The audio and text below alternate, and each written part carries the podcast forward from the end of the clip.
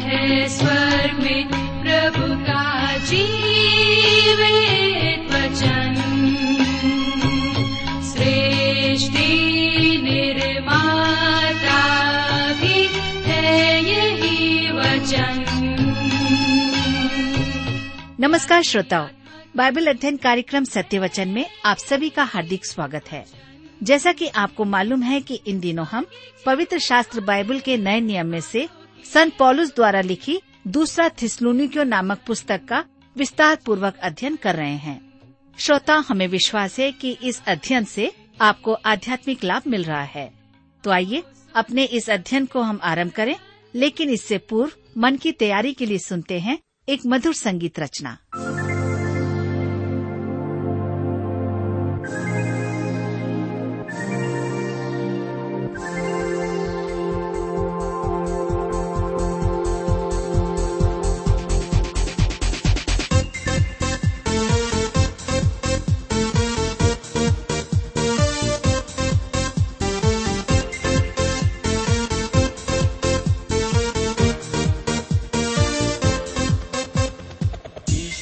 का संदेश लेकर यीशु यहाँ पर आए थे, प्यार ही प्यार दिखाने हमको यीशु यहाँ पर आए थे। ईश्वर का संदेश लेकर यीशु यहाँ पर आए थे, प्यार ही प्यार सिखाने हमको यीशु यहाँ पर आए थे। मर के यादें छोड़ गए, मर के जी उठे वो अपनी यादें छोड़ गए। ईश्वर का संदेश लेकर यीशु यहाँ पर आए थे।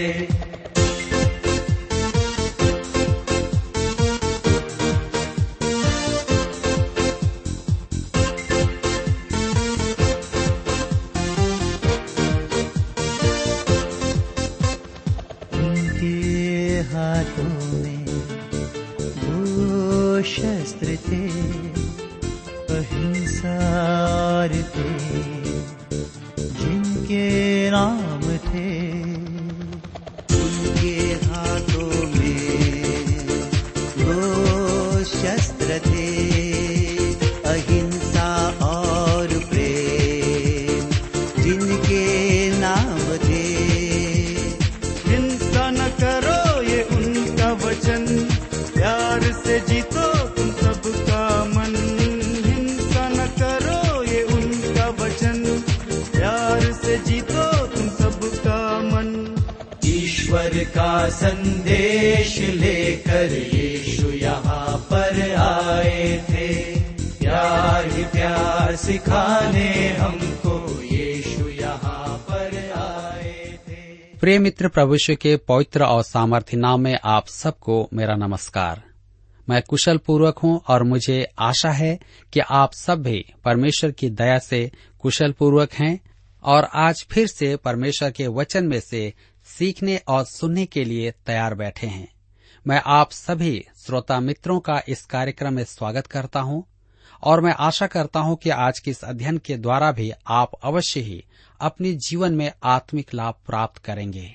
मैं अपने उन नए श्रोता मित्रों का भी स्वागत करता हूँ जो पहली बार हमारे इस कार्यक्रम को सुन रहे हैं। मैं आपको बताना चाहता हूँ कि हम इन दिनों बाइबल में से दूसरा थिस्सलुनीकियों की पत्री से अध्ययन कर रहे हैं। हम देख रहे थे कि पौलुस मसीही विश्वासियों के तीन गुणों को एक साथ रखता है, प्रेम, विश्वास और धीरज। परमेश्वर के अनुग्रह, ज्ञान और विश्वास में वृद्धि करने पर हम अपने भाई के प्रति प्रेम में बढ़ते हैं। और कष्ट एक प्रकार का अनुशासन है जो हमारे जीवन में धीरज उत्पन्न करता है।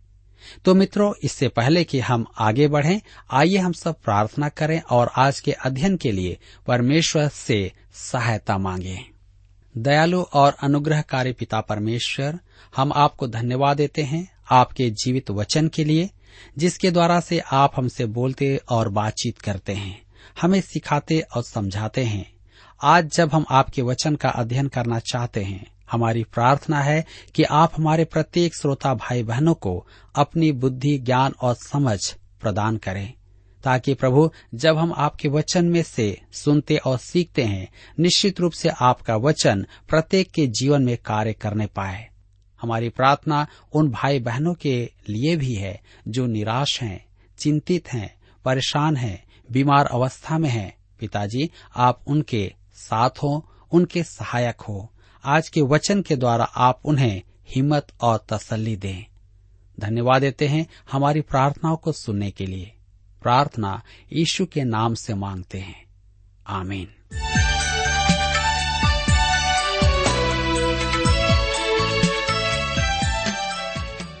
मेरे मित्रों, आइए आप मेरे साथ निकाल लीजिए दूसरा थिस्सलुनीकियों की पत्री 1 अध्याय उसके 3 पद, जिसे हमने पिछले अध्ययन में भी पढ़ा था, लेकिन हम इसे पढ़ना चाहते हैं। लिखा है, हे भाइयों, तुम्हारे विषय में हमें हर समय परमेश्वर का धन्यवाद करना चाहिए और यह उचित भी है, इसलिए कि तुम्हारा विश्वास बहुत बढ़ता जाता है और तुम सब का प्रेम आपस में बहुत ही बढ़ता जाता है। पद 3 और 4 में पौलुस एक छोटे से त्रिएकत्व का उपयोग करता है। विश्वास, प्रेम और धीरज, ये भाववाचक संज्ञाएं हमारे द्वारा धरती पर व्यवहारिक रूप अपनाएंगी। पहला थिस्सलुनीकियों की पत्री 1 अध्याय उसके 3 पद के अनुसार इनको व्यवहार में लेना विश्वास के काम है। उद्धारक विश्वास कर्मों से प्रकट होता है। दूसरा थिस्सलुनीकियों की पत्री 1 अध्याय उसके 4 पद में लिखा है, यहाँ तक कि हम आप परमेश्वर की कलीसिया में तुम्हारे विषय में घमंड करते हैं कि जितने उपद्रव और क्लेश तुम सहते हो, उन सब में तुम्हारा धीरज और विश्वास प्रकट होता है। उपद्रव अर्थात कष्ट। कलीसिया महाक्लेश में नहीं होगी, परंतु कष्ट तो हमें उठाने ही होंगे। इस पृथ्वी पर हम सबको परेशानियों का सामना करना होगा। यदि आप पर कष्ट नहीं है तो आपके साथ कोई तो समस्या अवश्य है, क्योंकि इनके द्वारा परमेश्वर अपने संतान का अनुशासन करता है। धीरज, यह एक अति रोचक शब्द है। धीरज के मूल यूनानी शब्द का अर्थ है नीचे खड़ा होना। अधिकांश जन परेशानियों और कठिनाइयों के नीचे से निकलने का प्रयास करते हैं। एक धीरजवंत मनुष्य उसके नीचे ही रहकर बोझ उठाता है।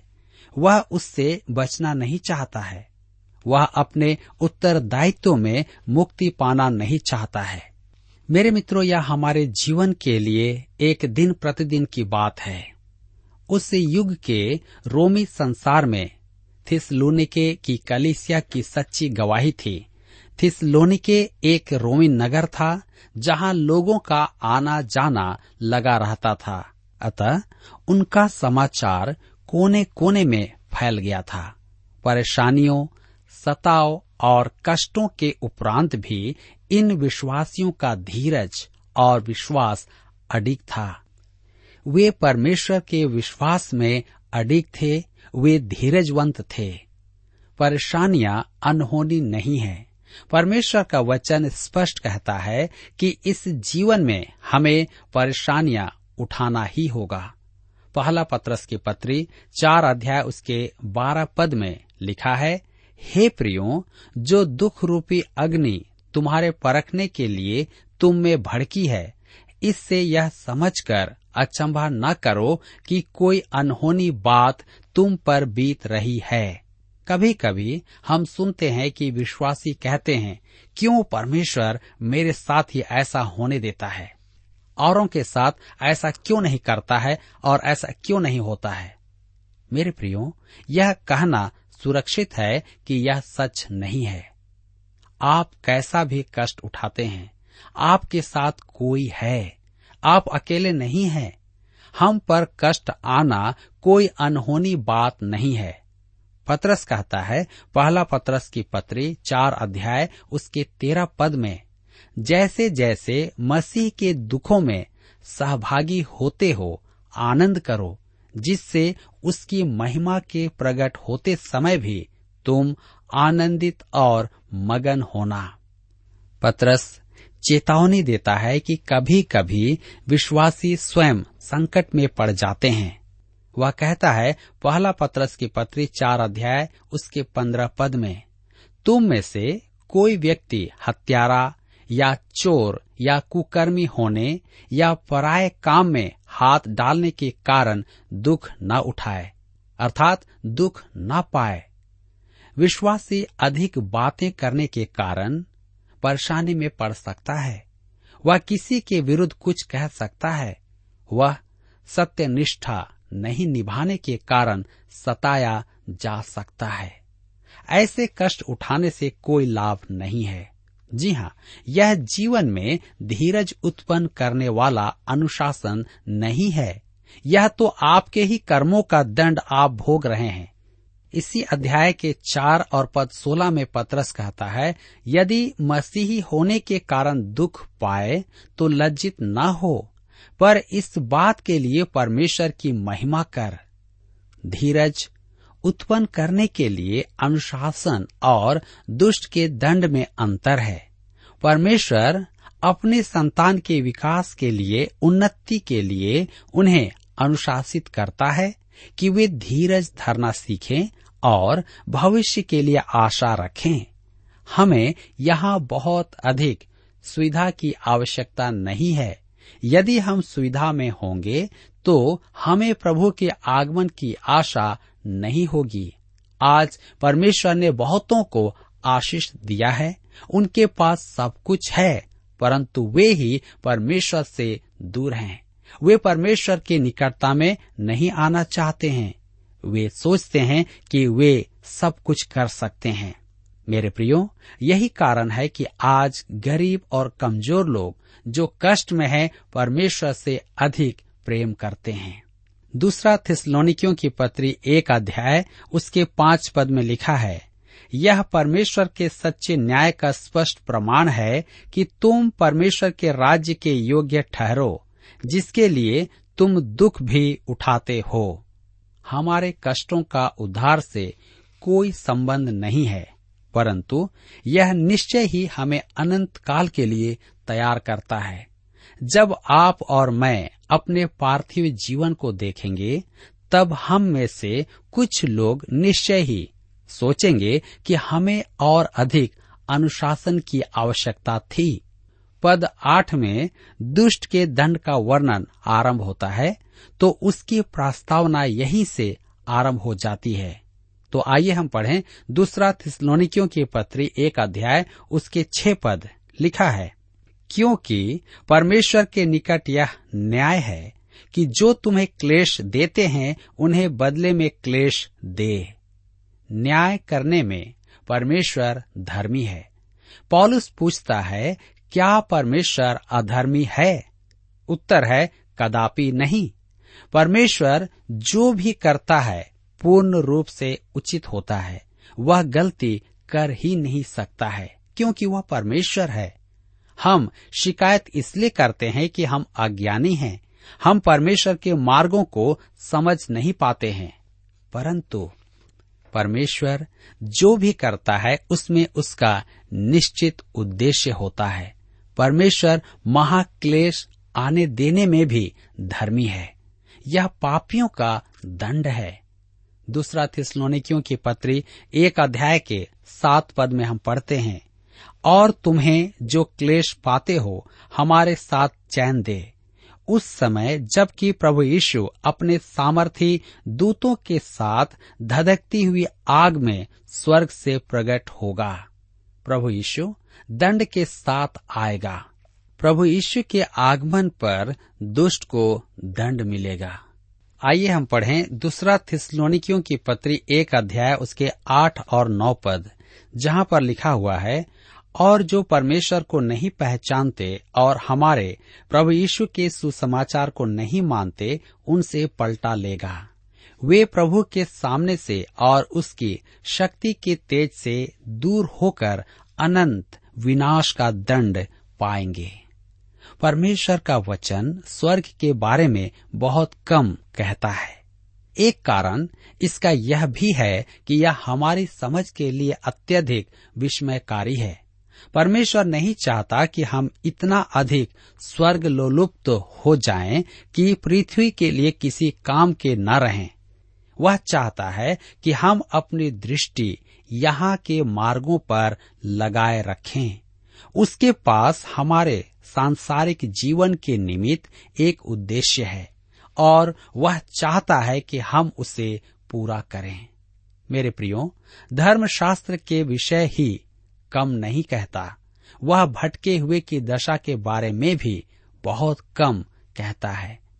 यह दशा ऐसी भयानक है कि पवित्र आत्मा ने उस पर पर्दा डाल रखा है। बदला लेने की लालसा या निष्क्रिय जिज्ञासा को संतुष्ट करने हेतु कुछ नहीं दिया गया है। परमेश्वर जब दंड देता है तो वह बदले की भावना नहीं रखता है। वह केवल अपनी धार्मिकता और पवित्रता को साधने के लिए दंड देता है। जी हाँ, धर्मशास्त्र में नरक के विषय में हमारी जिज्ञासा मिटाने के लिए कुछ भी नहीं दिया गया है, परंतु हमें चेतावनी देने के लिए पर्याप्त कहा गया है। इसका अर्थ यह नहीं कि कम कहने का अभिप्राय है कि नरक की वास्तविकता कम है। सच तो यह है कि प्रभु यीशु ने ही सबसे अधिक नरक की चर्चा की है। नरक एक भयानक सच्चाई है। मैं कल्पना नहीं करूंगा, परंतु जो लिखा है वही कहूंगा। जो परमेश्वर को नहीं पहचानते और हमारे प्रभु यीशु के सुसमाचार को नहीं मानते, उनसे पलटा लेगा, अर्थात बदला लेगा। वे प्रभु के सामने से और उसकी शक्ति के तेज से दूर होकर अनंत विनाश का दंड पाएंगे। आज नरक के विचार का ठट्ठा उड़ाया जाता है, परंतु इससे यह तो सिद्ध नहीं होता है कि नरक है ही नहीं। कभी कभी हमारा विश्वास हमारी कल्पना होता है। उदाहरण के लिए, जनसाधारण का विचार था कि हिटलर युद्ध नहीं करेगा और यूरोप ध्वंस नहीं होगा, परंतु हुआ। यह भी एक विश्वास था कि जापान अमेरिका पर कभी आक्रमण नहीं करेगा, परंतु उन्होंने पर्ल बंदरगाह को ध्वंस किया। अब मेरे मित्रों, उचित होगा कि हम नरक की सत्यता का सामना करें। प्रभु यीशु एक दिन इस पृथ्वी पर अवश्य आएगा। पहले तो वह अपनी कलीसिया को पृथ्वी पर से उठा लेगा। उसके बाद दुष्ट के लिए भयानक समय होगा। जो परमेश्वर को नहीं जानते और प्रभु यीशु के सुसमाचार को नहीं अपनाते, वे दंड के भागी होंगे। यूहन्ना रचित सुसमाचार 17 अध्याय के 3 पद में प्रभु यीशु की प्रार्थना थी, और अनंत जीवन यह है कि वे तुझ एकमात्र सच्चे परमेश्वर को और यीशु मसीह को जिसे तूने भेजा है जाने। क्या आप अपने उद्धार के निमित्त कुछ करना चाहते हैं? यूहन्ना रचित सुसमाचार 6 अध्याय के 29 पद में प्रभु यीशु कहते हैं, परमेश्वर का कार्य यह है कि तुम उस पर जिसे उसने भेजा है विश्वास करो। परमेश्वर के वचन की यही शिक्षा है। मेरे प्रियो, मैं जानता हूँ कि नरक और दंड की चर्चा करना जनमान्य नहीं है। यहाँ तक कि विश्वासियों की गवाहियां जिन्हें हम सुनते हैं या पढ़ते हैं, सब मैं से भरी होती है। मैं सफल व्यवसायिक हो गया, मेरा विवाहित जीवन बच गया, मेरा व्यक्तिगत जीवन बदल गया। प्रभु यीशु के बारे में अधिक नहीं कहा जाता है। आपने कितनी गवाहियां पढ़ी होंगी जिनमें कहा जाता है, मैं एक असाध्य पापी था जो सीधा नरक के मार्ग पर था। मैं खो चुका था, परंतु प्रभु यीशु ने मुझे बचाया। गवाही में कहने वाली मुख्य बात यह नहीं कि परमेश्वर ने आपको क्या दिया, परंतु यह कि प्रभु ने आपको कहां से उबारा। हमारे उद्धारकर्ता के आने का मुख्य उद्देश्य यही था। वह हमारा उद्धार करने आया था। वह हमें नया व्यक्तित्व देने नहीं आया था, या हमें सफल बनाने के लिए नहीं आया था, वह हमें नरक से बचाने के लिए आया था। मेरे प्रियो, यह कहना जनमान्य नहीं है, मनुष्य इसे सुनना पसंद नहीं करते हैं। आज बहुत ही कम मनुष्य किसी का सामना इस तथ्य के साथ करना चाहते हैं कि वे भटके हुए हैं। मान लीजिए कि किसी इमारत पर जहां आप रहते हैं आग लग गई। एक मनुष्य आपको बचाने के लिए आता है और क्योंकि आप गहरी नींद में सो रहे हैं, वह आपको जगाता है और गोद में उठाकर उस जलती हुई इमारत से, मकान से बाहर ले आता है। वह आपको पसंद करता है और अपना पुत्र बना लेता है। वह आपको अपने घर में रखता है और आपको अनेक अच्छी अच्छी वस्तुएं देता है। अब यदि आपको लोगों के सामने उसके प्रति आभार व्यक्त करने के लिए मौका दिया जाता है या आभार व्यक्ति प्रकट करना हो, तो आप क्या कहेंगे? क्या आप उससे धन्यवाद देंगे कि उसने आपको अपना पुत्र बनाया? निश्चय ही आप उसे धन्यवाद देंगे, परंतु क्या आप उसे इस बात के लिए धन्यवाद नहीं देंगे कि उसने अपनी जान जोखिम में डालकर आपको जलती हुई इमारत से बचाया है? यदि वह आपको मरने से नहीं बचाता, तो अन्य सब बातें किसी काम की नहीं थी। मेरे मित्रों, खोए हुओं का दंड आने वाला है। यदि आप उसी श्रेणी में रहना चाहते हैं, तो दंड पाएंगे। आवश्यक है कि कोई आपको सच्चाई तो बता दे, और मैं आपको बता रहा हूँ। ये खोए हुए मनुष्य कौन हैं? वे हैं, पहला, परमेश्वर को नहीं जानते वे लोग। दूसरा, हमारे प्रभु यीशु के सुसमाचार को नहीं मानते। मैं पद 9 दोहराता हूँ, वे प्रभु के सामने से और उसकी शक्ति के तेज से दूर होकर अनंत विनाश का दंड पाएंगे। दूसरा थिस्सलुनीकियों की पत्री 1 अध्याय उसके 10 पद में लिखा है, यह उस दिन होगा जब वह अपने पवित्र लोगों में महिमा पाने और सब विश्वास करने वालों में आश्चर्य का कारण होने को आएगा, क्योंकि तुमने हमारी गवाही पर विश्वास किया। पृथ्वी का न्याय करने के लिए प्रभु का आगमन विश्वासियों को धर्मी ठहराएगा और इस कारण उद्धारकर्ता की महिमा होगी। हम आगे पढ़ेंगे दूसरा थिस्सलुनीकियों की पत्री 1 अध्याय उसके 11 और 12 पद में लिखा है, इसीलिए हम सदा तुम्हारे लिए प्रार्थना भी करते हैं कि हमारा परमेश्वर तुम्हें इस बुलाहट के योग्य समझे और भलाई की हर एक इच्छा और विश्वास के हर एक काम को सामर्थ्य सहित पूरा करे, ताकि हमारे परमेश्वर और प्रभु यीशु मसीह के अनुग्रह के अनुसार हमारे प्रभु यीशु का नाम तुम में महिमा पाए और तुम उसमें। हमारे प्रभु यीशु का नाम तुम में महिमा पाए। यदि परमेश्वर ने आपको धन धान्य से पूर्ण किया है और आप प्रभु यीशु की स्तुति करते हैं, तो बहुत अच्छा है, परंतु मैं उस स्त्री से प्रभावित हूँ जो अपना अधिकांश जीवन अस्पताल के पलंग पर थी, परंतु प्रभु यीशु के विषय उसकी गवाही महान थी। निश्चय ही प्रभु उसके द्वारा महिमा पाता था। मेरे मित्रों, यहाँ पर अध्याय 1 समाप्त होता है और अब हम अपने अध्ययन में आगे बढ़ेंगे और देखेंगे अध्याय 2 से, जिसका विषय है प्रभु के आगमन के संबंध में विश्व योजना। पहला थिस्सलुनीकियों की पत्री 4 अध्याय उसके 13 पद में हमने कलीसिया के उठाए जाने और प्रभु के दिन की चर्चा की थी और महाक्लेश तथा प्रभु का पृथ्वी पर महिमा के साथ आने के बारे में भी देखा था। इस पत्री में मुख्य विषय होगा महाक्लेश, परंतु हम कलीसिया के उठाए जाने पर भी अति उत्तम संदर्भ देखेंगे। पहले कलीसिया उठा ली जाएगी।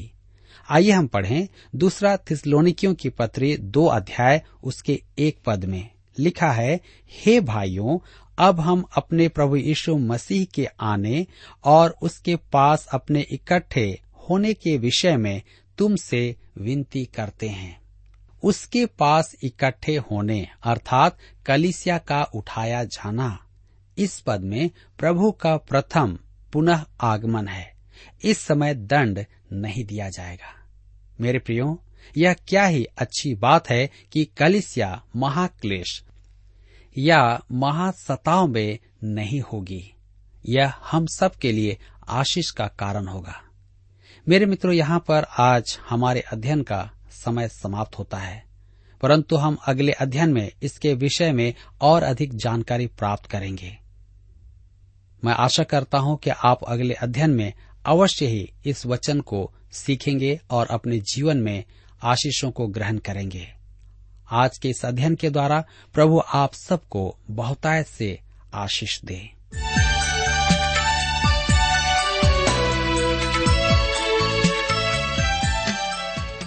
प्रिय श्रोताओ, अभी आप सुन रहे थे बाइबल अध्ययन कार्यक्रम सत्य वचन। हम आशा करते हैं कि आज के इस कार्यक्रम से आपको आत्मिक लाभ मिला होगा। यदि आप परमेश्वर के बारे में और अधिक जानना चाहते हैं तो हमारे पास नया नियम एवं पवित्र शास्त्र बाइबल उपलब्ध है। इन्हें प्राप्त करने के लिए आप हमें इस पते पर लिख सकते हैं। कार्यक्रम Satya Vachan, TWR, post box number 4310, नई दिल्ली 110019। पता एक बार फिर सुन लीजिए। कार्यक्रम Satya Vachan, TWR, post box number 4310, new Delhi 110019। और हाँ श्रोताओ, याद रखें कि पत्र लिखते समय आपका नाम और पता साफ साफ लिखा होना चाहिए। इसके अलावा आप हमसे टेलीफोन के माध्यम से भी बातचीत कर सकते हैं, जिसमें हमारे काउंसलर या सलाहकार आपको सलाह देंगे। तो नोट कीजिए, हमारा मोबाइल नंबर 9958820414। याद रखें 9958820414। और हमारा दूसरा नंबर है 09651433397। याद रहे 09651433397।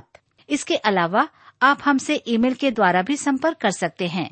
हमारा ईमेल आईडी है hinditb@twr.in, hinditb@twr.in।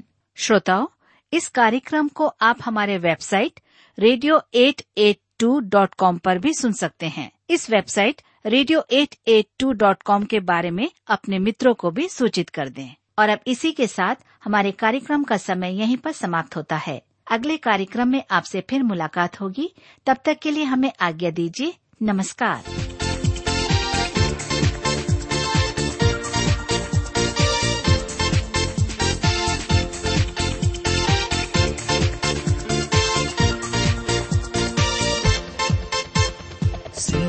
उनके नाम से मन को सुकून मिलता है। उनके चरण पे हो मस्तक, दिल हमेशा कहता है। सिर्फ उनके नाम से मन को सुकून मिलता है। उनके चरण पे मस्तक हो, दिल हमेशा कहता है।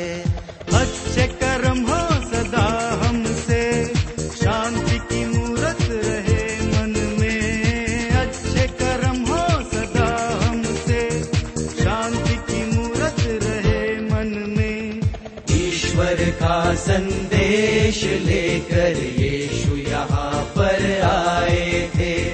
प्यार ही प्यार सिखाने हमको यीशु यहाँ पर आए थे।